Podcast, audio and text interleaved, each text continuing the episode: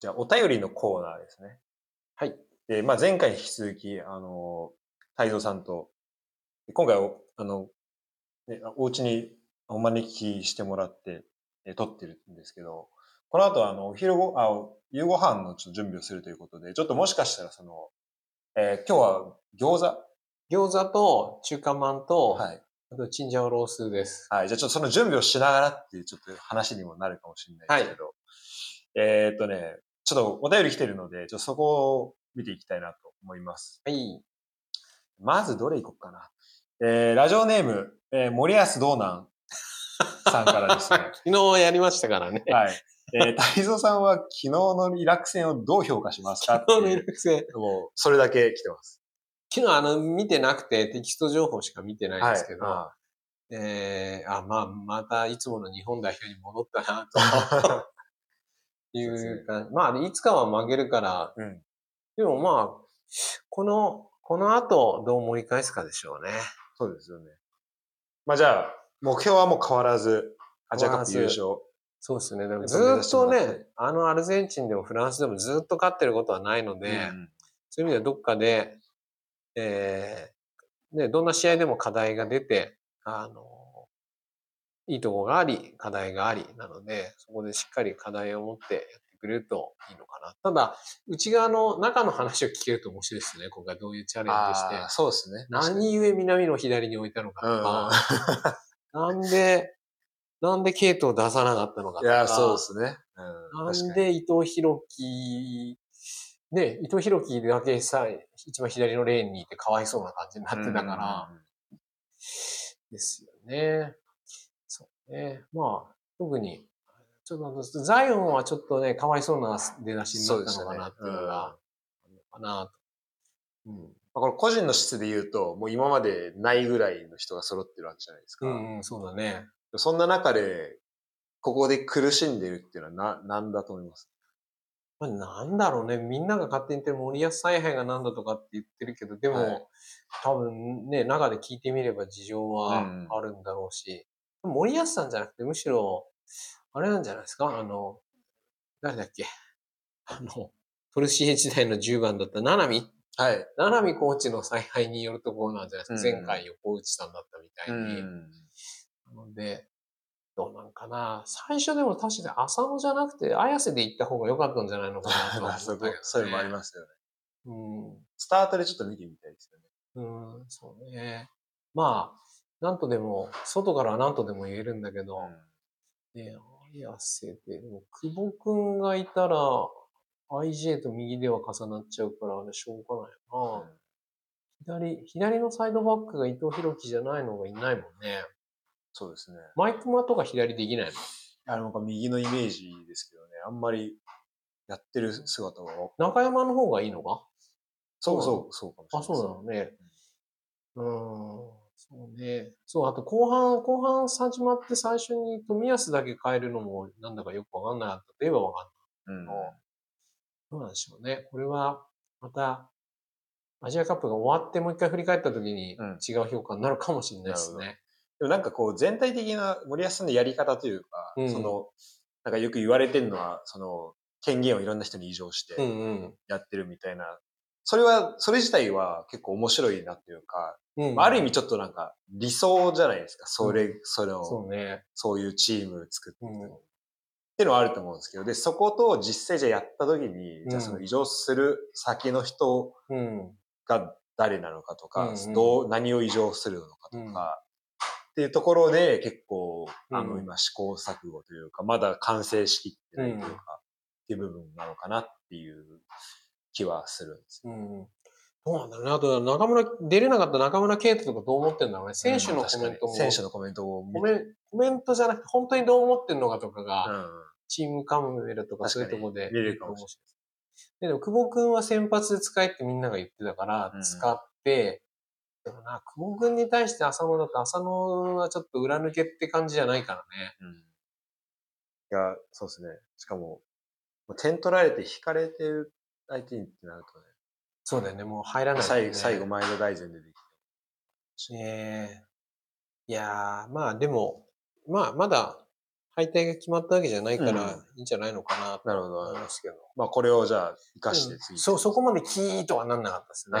あの、映像で見てたわけじゃないですけど、テキストで見てて。では、ありがとうございます。じゃあこれ日本代表ってところですね。はい次、えっ、と、あと2つあるんですけど、はい。えー次、ラジオネーム、えー八郎四流さんから。めちゃめちゃめちゃめちゃ足踏みしてる。えーこれから受験シーズンですが、はえー勉強するときに心がけていたところや、効率のいい勉強法があれば教えてください。受験って大学受験ってことじゃなくて何の受験まあ、多分、高校、大学とか中学校とか、いろんなお受験シーズンっていうところ。確かに日本は、いつですか？ここれ、これからですよね。僕もなんか高校受験は2月とかだった。センターし、ポストセンター試験がぼちぼちあるんでしたっけ、うんもう終わったのか？まだか？ああ、確かになんか終わっ、あ、そろそろです。な何試験って言うんだっけ？えっ、と、なんだっけ？共通じゃなくて、なんとかって言うんですよね。あ、でも共通みたいな名前共ですよね。通。うーん。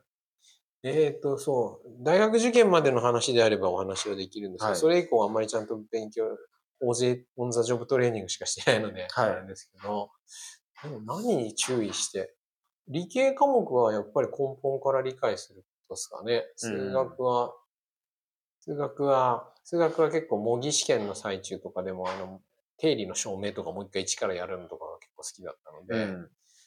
あ、そうやってか、そもそもじゃあ、なんか、どういう、こう、線、なんつうんだろう。なんていうんですか？なんか、科目的なところで言うと、どこ、何を科目は国立理系だったので、えー、全部、あ、じゃあも全部プラスは、い理科の選、あ、そうか、理科の選択は物理科学。はい。で、えーと、社会は地理を取ったかう、てかごめんなさい、僕はあの、大学受験してなくて、な。あ、そうか。そもそも全部が、な、あの、現代文とかあるんですよね。あ、そうね。英英語でしょ、はい英語、数学、国語が、国語は、あれですよね。現代文、古文、古文も。漢文おおのかな。ほんから、えー、えー、ちょっと待ってよ。えー、すげえもう三40年前の話。40年で30年前か。英国。で、英、5教五教科ですよね。英、数、国、社、理か。はい。はい。で、りえー国立、まあ大学にもよるんですけど、社社会はなんか1科目取んなきゃあいけなくて、そっか。5教科何科目とかよく言いますもんね。うん、そうそうそう、あ5教科そういうそれそれ、5教科7科目かな。はいはいはい5教科6科目か。はい。で、まあでも今思えば地理じゃなくて、これは世界史取っとくんだったな今ここに生きてることを考えると、さっぱりわかんないから、それってなんか、これは何選んでも、その自分の行きたい大学には行けるもんなんですか？ある程度は。その科目。自分の行きたい大学を見、とか学部を選んで選ぶ感じですかね。例えば、ああ、やっぱそうなんですうんと、け工学部だったらやっぱり物理科学が多いんじゃないですか？うん。で、農学部、僕は農学部だったんですけど、農学部だと結構、えっと、科学生物とか、そういう人も、地学生物って人もいたかあな。うん。だけど、まあ、物理、物理科学、物理だと数学と相性がいいので、あ。うん。ですけど、うん。で俺センター試験1年目は物理0点で、はい。0点で、ランダムに打ってももっといい点取れるだろうって 言われたんだけど、多分、ことごとくちょっとずつ誤った理解をしていて、ああ、そうなんです。で、その後物理、物理は苦手だったんだけど、予備校で、予備校でやってた勉強、であの、講師が書いてるやつが、なんか、あの、微分方程式を使ってやるやつで、あの、はい。速度で、そっか、微分方程式って大学受験の範囲なんですうんとね、数学ではね、物理は出てこないんだけど、はいあの、二分の一 VT 事乗とかっていうのは、なんで二分の一がついてるのかって、ああーれ微分で考えるとすぐ、うん積分で考えるとすぐ出てくるのよ。ん。だから、そっちでこうスッと入ってきて、でも最後はなんか同じ問題集をずっと、なんか7回ぐらい解いたかな、その、ああ、じゃあそのやっぱ、はなんだろう。もう反復が大事。反復が大事かな、うんうん試験勉強ね。心がけていたことで言うと、じゃあ、繰り返すこと。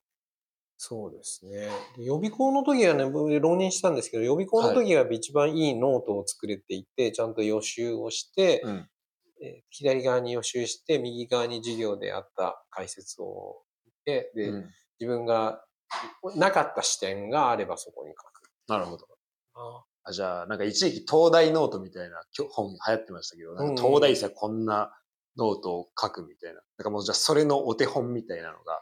っていうかまあ自分版だけどね。はいまあそれで、でもそこまでいいのは作れなかったけど、そのはい数学に関してはすごいいいのを作りましたよね。どうだろうでもあ、あの時が一番勉強してたし、でもまあ、浪人だから、2回目だからやりやすいんですよ、そういう意味では。まあ、それこそ、まあ、フルマラソンじゃないけど、一回うん、1走った後回して分かってるから、は1回目でだいだいたい全部現役で来てる人とか、うんそういう人はすごいなと思いますね。うんあの、今でも苦手なのが、そういうパッとある社会システムとか、うん大学のこうどうやって単位を取るかとか、うんそういう仕組みを理解するのに結構時間がかかるタイプ。ああ、なる大学が変わってすごい困らなかったですか？大学ですかうん。大学が、その、日本の大学からフランス行って、ここ行って、なんか、先生とのやりとりであるとか、休みの取り方だとか。まあそうっすね。でもなんかもう、もう分からない、なんかもう特にそそれでなんか分かろうともそんなにしてなかったかもしれない。もう分からないものっていうふうにしちゃってたかもしれないです。分かってる人もいるよね、結構ね。分かってる人もいます。で、分かってるといいんだろうなっていうのは、うんまあありました。就職活動の時とかもそうだったし、なんかそういうのを、そういうのを俯瞰して見れてる人っていうのいはやすごいなっていうのは、思います。それがないので。あんな大事ですね。俯瞰する、全体を理解するっていうのは大事ですね。ねいや、本当どうやって勉強したらいいの？そういうのが分かるのに、むしろ教えてほしいっすよ。本当に。あの、ね、結構アカデミアの友達も多いだろうから。そうですね。まあ、友達はいます。でもなんか、受験勉強に関して言うと、僕の、まあ僕は本当高校受験しかしてないですけど、で、高校受験の時はまあ結構、まあ、なんだろう。まあ本当詰め込んで勉強したなっていう。まあ、てか特に最初は思うんですけど、でもなんか、いかに、なんか、オートメーションをどうす、どう、いかにやるかっていうこうところに結構なっちゃうのかなっていう、と特に高校受験とかっていう範囲で言うと。で僕は、その、なんか海星高校受かうるための、なんかそういうクラスがあって、それとかも通ってたんですけど、うん、それもなんか、まあちょっと考えるうん。範囲が増える。うん。なんか、もうちょっと例えば、確か国語のかなんかはもうなんか記述の問題しかないとか、全部書かなきゃいけないとかあったんで、自分で考えなきゃいけなくなって、で、そこで初めて、あ、うん。なんだろうな。ちゃんと考えなきゃなとか、あと結構、あ勉強面白いなって、そこで初めて思ったんですけど、うん。でも、でも高3とか、うん。あ、じゃあ中3かうん。とかで、それまではもうなんか、もうひたすら、こう目の前に出てきたところから大事なうん。シグナルを読み取ってうん。答えを書くみたいな、うん。なんかもうその訓練しかしてなくて、うん。だからそういう意味だと、その、なんか同じ問題集を何回も解くとかっていうのはすごい大、まあ大事なのかなと思う。うん。その反復で言うと大事だなと思うし、でもそれだけやってると、結局本番とか模試とかでイレギュラーな問題出た時に解けなくなるから、じゃあ、いかにちょっと違う刺激をこう入れていくかっていううのもん大事かなっていうふうには思いますね。まあでもそうだ、そうやってこう自力が上がっていくとすぐ反応できるところも増えるし、うんうん。あ、でもそういうのって役立ってるかな、今の人生にね。その頃の受験のあれ。でもでも今、あの、ゴータ君、シラスが言った、はい。あの、お面白くなってきた？っていうところが多分結構いい、そうです。いいなって思うと、うん。仕事とかでもそうだし、うん。結構、私の仕事で交渉のサポートで、交渉ってこう言って、こいつら何喋ってんのか よくわからんなっていうのがあるんだけど、自分、本当に自分のエリア、自分のすごいオーナーシップが高い案件があって、うん。それはもうなんていうの、彼らが何を喋ってようがこう進めたいっていうのがあった時に、あ、うん。彼らがこういうふうにこうぐるぐるこの周りを言ってて、これは関係ないけど、ないことだけど、とにかく時間を潰す必要があるんだなとかって分かると、うんそういう本筋が分かるし、うんっていうのはね、その、それ分かりたいっすよ、本筋は。今もう、デュオリンゴももうほんとスタックしまくりで、語学学習はもう全然ダメなので、もあ、まあそう。で、語学学習の質問もね、実はあるんですけど、やめてくださいって感じで。でも、ある程度やっぱこう力がつかない、ついて、というかその自力ついて、やっとなんか面白くなるっていうのはありますよ。うんうん。だから、えうん。ーえ語学の質問っていうのが次の質問ですか？あ、そうですね。あ、でも、そう。で、そこもあるんですけど、ちょっと、あと、一個だけ付け加えたいのが、どうぞ。なんかこの目線を下げないことってすごい大事だなと思って、その受験勉強とかで。うん。なんか特にその塾とか、あとまあ、中学校、その公立の中学校とかもそうかもしれないですけど、なんか、あの、だろうスパルタでやるとか、甘や、うんあの、ちょっと優しくやるとかっていうのはまた別で、うん。そのなんか子供にどれぐらいのレベルを要求するのかってういうのを、ん。てか要求するというか、うん。やってごらんって言う、言えるかっていうか、その前向かせられるかってすごい大事だなと思ってて、うん僕本当に中学校になるまでとか本当何も考えずにうん。生きてて、もう全然そのせい、多分学校の成績とかも良くなかったと思うんですけど、でもたまたま、えっ、となんか、その僕が通ってた本当地元のちっちゃい塾でうん。通ってた時になんか教えてもらってた内容、うん。で、そこからちょっと大手の塾に変えたんですよ。うん。で変えた時のなんか最初のその入塾テストでうん。やった内容がもう僕がその前の塾でやってたのと本当一緒だったし、うんあとまあ内容もなんか、なんかアルファベット A, A から Z まで書いてくださいとか英語が。うん。すごい超簡単なやつで、で、それやったらたまたま一番目のクラスうん。になったんですよ。うん。そしたらなんかその先生とかすごい、あの、まあ授業も面白かったし、うん。あとなんか、例えば数学のテスト、中間テストだったらうん100点取るって当たり前だよねっていうのも言ってくる先生で、まあうんでも、できなかったから、なんかじゃあ殴られるとかっていうのはもちろんない、ないんですけど、だからそういうこう、あ頑張ろうって思えるとか、なんか上を向かしてくれるとかっていうのはあったんですけど、なんか、うん例えばその、よく小学校でもなんか、うん。習ってない漢字書いたらうん。罰されるとかって、なんかあるらしいんですけど、え、そうなんだ。なんかそういうのってすごい、こう、こなんだろう、いいことがない。うん子供の目線の中下に下げさせることじゃないですか。だからなんか、まあ、それは多分僕、その目線を上に上げるっていうのは多分今僕がこのドイツ来てるとかっていうのも多分繋がってると思うんですけど、なんか、まあやればできんじゃねみたいな。行ってみようとかやってみようとかっていうふうになんかそう思えるかどうかっていうところとなんか繋がってるっていうか、それすごい大事なのかうん。そうだね。そういうのを後押ししてくれるな。うん大人とか、なんなんだろう、逆に制限するのも大人だし、はいその制限する人もね、ある程度いるのはしょうがないけど、うんそうじゃないっていうふうにエンカレッジしてくれる人がいる。そ俺もそうだね、塾で、う。はい。やっぱり数学の塾に行ってて、そ、そこの先生がすごい、あとその世界で仕事しないとダメだよみたいなことをずっと言っていて、えー中高の塾だったのかな。はいで、大体じ塾が終わった後大体上で酒の飲み方教えてやるとか言って、飲むようになったそこでそういう話とかよくしてたんだけど、はい今、日本の仕事を辞めて外に出るとかってサクッと決めたのも、なんかそういうのがあったのかな、という意味では、こう、投資してもらったのかなって感じしますね。そうですよね。なんか、それはすごい、今考えると、今喋って思ったけど、すごいめっちゃ大事だなうん、そうねと。思います、あそういう大人になりたいっすね、我々がね。そうですね。エンカレッジしてる。あれも僕はもう本当普段、エンカレッジしてもらってるんで、お二人には。ということで、えっ、と、八郎四流さんから頑張ってください、勉強。頑張ってください。えっと、最後ですね、えっ、と、ラジオネーム、ドイツの父さんからのお便りです。はい。えーお二人に質問です。日本語以外の言語を勉強するとき、えーと、どのような勉強をしたか教えてほしいです。どうですか？日本語以外って俺は英語しかできないですけど、英語、はい。英語はもう本当に、英語は読み書きできるじゃないですか、我々は。はい受験とか大学受験でどうしてきてるか。やっぱ喋る、オーラルコミュニケーションがすごい難しくて、そこですよね。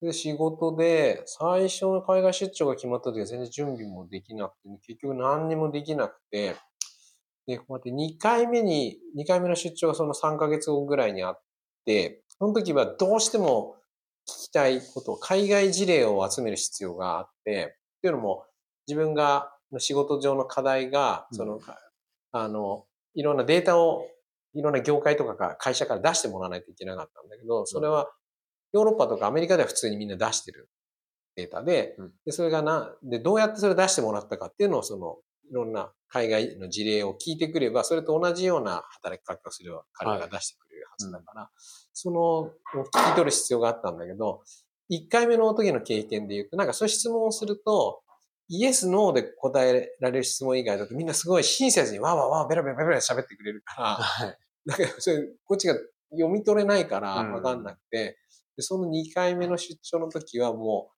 自分が聞きたいことが明白に決まってたから、もうイエスノーチャートを作って、あそれで聞きたいとこまでは、そこで収まって、それ以上の情報は、そこで喋る中で出てくるけど、全部がその、フローチャートじゃないところで収まってると、とてもじゃないけど聞き取れないので、あ。うん。できなかったっていうのがありましたね。それから、その後、英会話学校とかも行ったけど、それが役立った感じはなくて、なんだめっちゃわかるな。なんだろうな、そうし語学っていうよりも、その、その言語体系の中でどうやって議論が進んでいくかとか、どうやって問題提示をして、こう変えるのかとか、うんなんかそういうのが、でもそれはこっちに来てからようやく分かった感じがするかな。そう、なんか今本があるらしくて、なんか異文化理解力って本がなんか面白いって聞いたんですよ。そんな素晴らしい本があるんですか？そうで、なんか、で僕まだ読んでないんですけど、これなんかこの国、なんかもうすごい細かいらしくて、この国の人はこう考えるこれを失礼だと思う。これをした方がいいみたいなのがすごいうん書かれているらしいんですけど、でもまあ、なんかこういうのもなんか、あのまあ重要というか、特にインターナショナルな環境うん。で働いたりする中では、まあた確かになんか、そこを理解してるから、言語のとこじゃなくて、うんスムーズにいく部分もあったりするのかなって思いつつ、うんうん。でもやっぱりなんか、その、なんか言葉、言語の学習？うん。とか、語学学習とか勉強するときって、そうなんか、自分がそのやっぱ成長してる感っていうのをつかみづらいじゃないですか。うん。で、じゃあどこで、てかやっぱその、あの、本で、てか、机の上でやっても、うん。いくらやったとしても、あ、自分英語上手くなったなとかって思うのって、やっぱ自分がアウトプットしてる時とかに、で、アウトプットして相手からいいフィードバック返ってきた時に、うん。多分それを思う。ってなると、あの、まあ、やっぱり、まあ、旅先でとか、普通にじゃあ、うん。こっちで日常会話で英語喋ってとかってもありますけど、結構やっぱその仕事した時に、うん。とかに、とかで使ったりとか、うん。あとなんか多分、まあ僕の周りだと、その今海外これから行ってチャレンジしてとかってなった時に、その現地の人とかと、まあ英語だったり、まあフランス語とかドイツ語でうん。喋って、うまく会話行ったね、とかっていうところになると思うんですけど、そういう意味で言うとなんか、じゃあ、一旦じゃあ仕事にフォーカスして、うんじゃあその仕事場で英語をうまく使えるかどうかっていうところで言うと、なんか、どんだけ準備してきたかってめちゃめちゃ大事だと思うんですよ。うんうん、そうだね。だから、で、じまあ、もう言ってみれば、その、まあ即興で全然できなくても、うん準備したことを100%出せれば、うんうん。で、それがうまく相手に伝わるんだったらもうそれで、うんうん。まあその場は OK じゃないですか。で、うんそれで一旦その成功体験詰めれば、あとそれをもう何回も繰り返していけば、うんうん。その、成功体験で自分がうん。あこれ使えるなっていう風にもなるし、あの、で、それどんどん能力も増えていくし、で、実際にこう、あの、なんか、なんだろうな、まあ相手との、うん。相手からも、あなんかうん、どんどん喋るようになったねっていう風にもなるし、うん。だからなんか、まあちょっと、うん、まあずるかもしれないけど、でも、準備してうん。臨むっていうのは、うんなんか大事だなと思う反面、うん全然自分はできてないなってうん。思いますね、今は。やんなきゃな。そうだね。準備するとやっぱカバーする範囲が広がるし、その上積みを取れるけど、あはいの積み上げを取れるけど、準備してないとこのゼロから積み上げないといけないから、それはしんどいからね。うんそれができる人もいるんだけどね。そうなんですよね。それができない人はその準備です。工夫をしないとしょうがないよね。特に最初は、うん。でそれ準備するときって、このじ頭の中でこうん。う、なんか受け答えを多分用意することになると思うんですよ。だからそれ自体が多分結構いいな、うんというのも思います。ああ、でもそれは仕事の話は、まあ簡単っていうかその目的が明白だかうんらあれだけど、本当に、本当に雑談とか、バカっ話とかの方が難しくて、結構今、今、未だにわからないこともあるし、まあそれはでも、日本語でも多分そうで、うん。こいつの話わかんねえとかもあるし、あの、で、その、あまりに、なんていうの、こう、あの、破天荒な話だうん。とそもそもわかんないのもあるから、だけど、そうね、そこは言語だけじゃなくて、そのコミュニケーション能力っていうところもあるんでしょうね。でも、どうかな？僕、だって今、コンキャスト聞いて、他のフランス語を習得した時の話とか、ゴータのやつあ、を聞いて、はい。結構それで、ああ、そう、そうやってやっていくもんなんだっていうのを、今、ドイツ語やってますけど、なんか、俺どうやってフランス語喋れるようになったっけとか、そもそも英語どうやったっけって結構思いますね、今。ああ、えー、ああ、てかなんか、やっぱ最初、今英語だったら、うんある程度やっぱ、こう、快適に喋れるわけじゃないですか。その、例えば日本にずっといて、英語全然、あの、知識としては知ってるけど喋れなかった時とかっていうのがあった時に、今喋るようになってて、うん。で、ここ壁を越えたわけじゃないですか。うん。僕、フランス語も超えたんですうけど、ん。なんか、他の言葉、なんか、ドイツ語も今、うんあとイタリア語、ポルトガル語、スペイン語、うんこう並行してやってますけど、なんか、ここを超えれるかなっていう、で、ここってやっぱ住まないと超えらんないんじゃないかなって気がして、果たしてこの4つ、今から住むのかな？っていうのはちょっとあるんですよ。ああ、そうか。これは俺よりに、だって、太鼓に聞いた方がいいと思うので、まあ、普通に別にいいと思うんだけど、はい。あの、語学学校とかで経験、俺は行ってないから、うちの妻が行ってるところで、結構、まあ、あとか、普段の仕事でも思うけど、みんな失敗することを恐れないっていうか、うんバーバー喋るっていうか、うんそれが結構、我々、まあ、ドイツ人も似たメンタリティがあるみたいだけど、あそこは、なんていうの、失敗してもいいから言っていくとか、それ気にしないで喋ってくるやつとかもいるから、うんそれはなんか、我々がそれが苦手なのであれば、意図的、意識してそういうふうにやるっていうのは、あるかもしれないね。あと、まあ、そこに通じるかもしれないですけど、その、なんか、わかんない時に聞くっていう、なんか、超基本ですけど、それって、聞くこととかって、まあ、ある一種、ある種その、失敗じゃないけど、なんか弱みを晒すことじゃないですか。うん。それを、やっぱ、こう、恐れずにやるっていうのは、てか、それが、フランス人ほんとすごいなと思って、そのめっちゃそれ、なんかもう、昨日クラブ行って、そのまま学校来たみたいなやつがいるんですよ。で、なんか頭、あの、ネクタイ頭巻いて、なんか日本のそのサラリーマンの なんかステレオタイプみたいなうん。感じで学校来て、うん。で、なんかもう授業中ずっと寝てんのかなと思ったら、なんかもう授業中なんか質問して、うん。みたいな、もうそんな人ばっかで、でも全然、多分ね、初歩的な内容の質問結構してるんですけど、うんでもやっぱ全体的に声上がるから、みんなその、の質問しやすい環境とか、わかんないことを聞くっていう風うんにすごいなってて、それは語学の勉強に限らず、仕事とかでもそうだね。うんあの、このミーティングに来るのになんでお前これ勉強しないでこのミーティング参加しとるんやっていうようなうん。人もいるけど、結構でもそれみんなアクセプトして、うんで、それ答えていくことで、じゃあ、で、その質問が一通り終わったところで、じゃあ今この会議にいる場の人は最低限みんなこの同じページの上にいるよねっていうところから議論が始まる。そこからまた質問とかをしていく力がすごいあるから、なんかその議論の作られ方っていうかそれが、なんか未だになんかそういう議論になかなかコントリビュート、いつもできないね。うんある特定の自分の本当に強いトピックについてはできるけど、はい。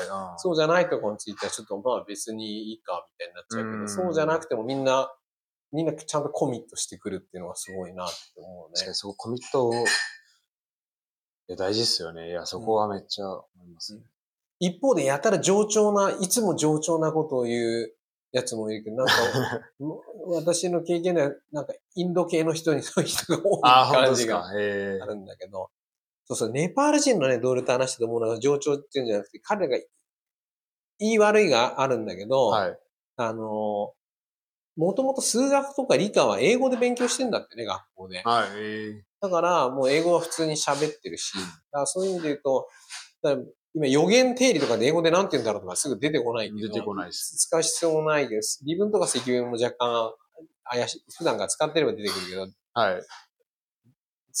仕事上使わないからすぐ出てこないけど、そういうのが日本語に翻訳されてるから日本語の概念で理解してるけど、それを英語で最初からやってたらっていうのはどうなんでしょうね。文化的にはどうなんだろうねっていうのはあるけど、英語でコミュニケーションするというところだけにフォーカスすればそれはメリット、うん、明らかにメリットにはなってるんでね。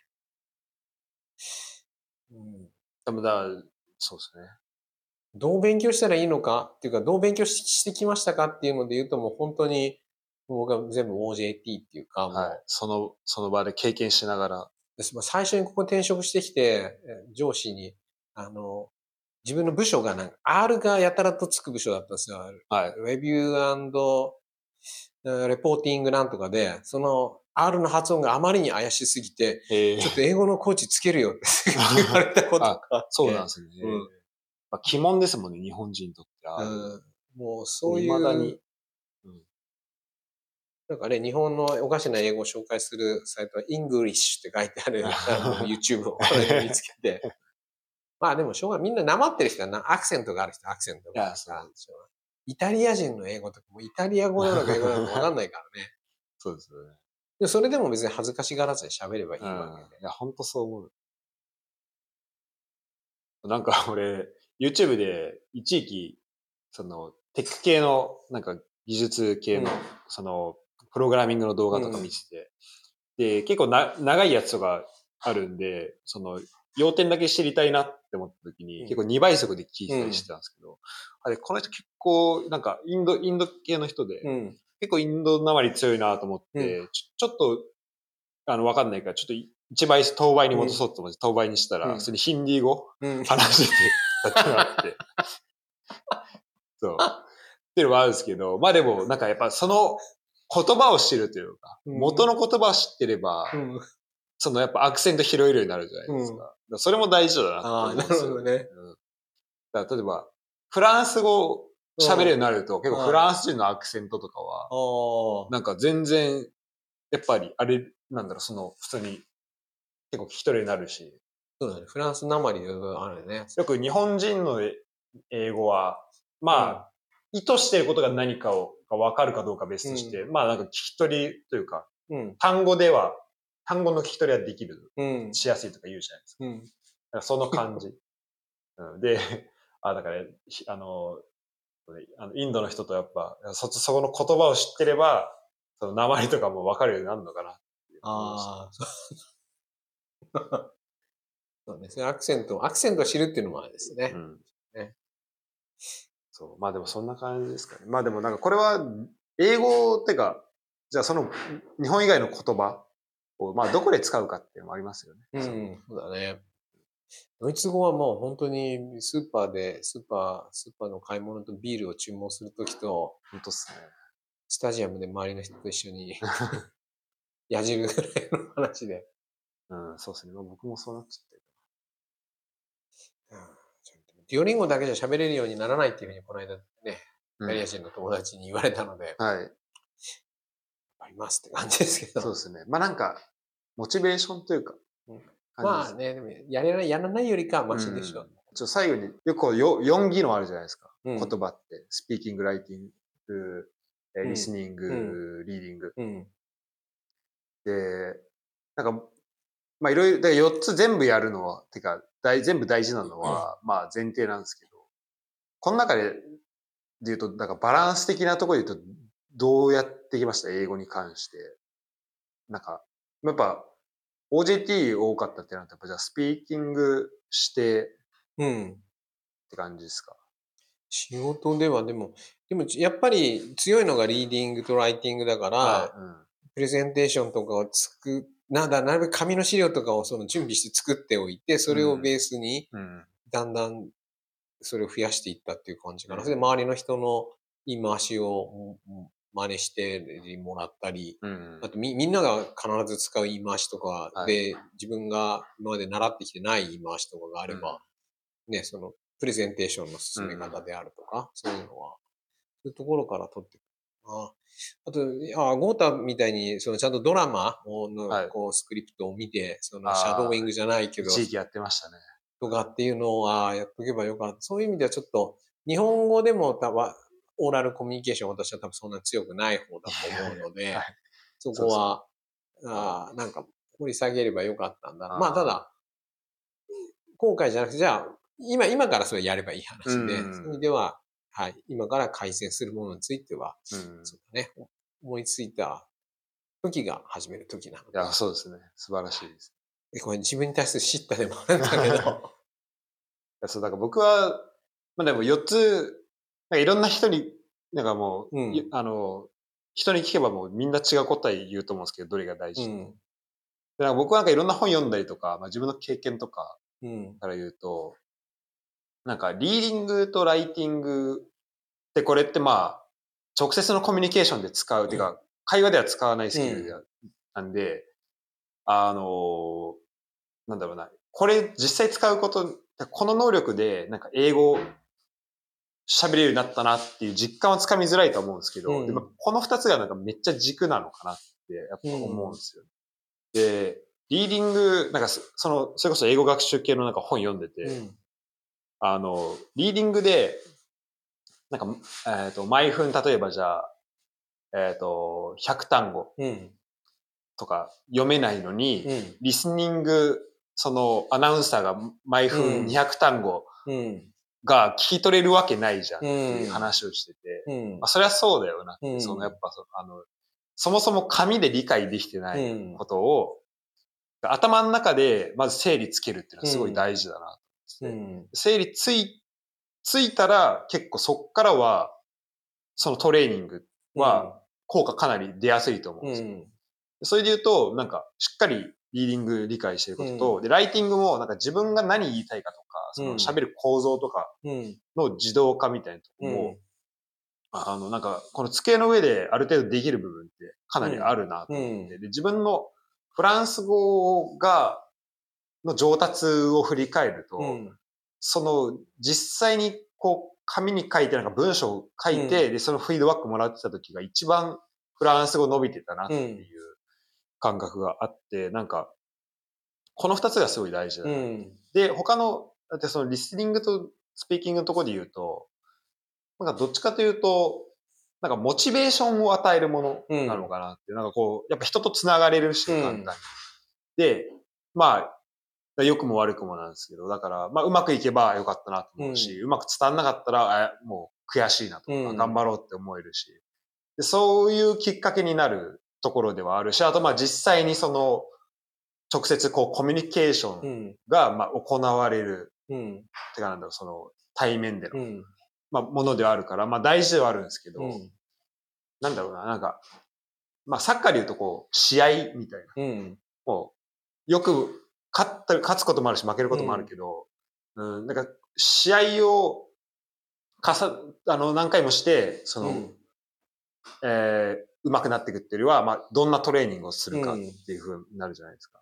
そういうと、あの、実践の場は、スピーキングとリスニングなのかなと思うんですけど、だから実際のその、そこに向かうまでうん、のかなり基礎的なところってのはやっぱなんかリーディング、ライティングで、うん。そこが大事だと思うし、なんかで、日本人は結構そこは強い人多いから、うん、なんかそこをまず、そこ、で、そことそのスピーキング、ライティング、リスニングをこう、なんか結びつけるってところを結構頑張ればういいんん、じゃないかなっていうふうにうん、思います。思いますね。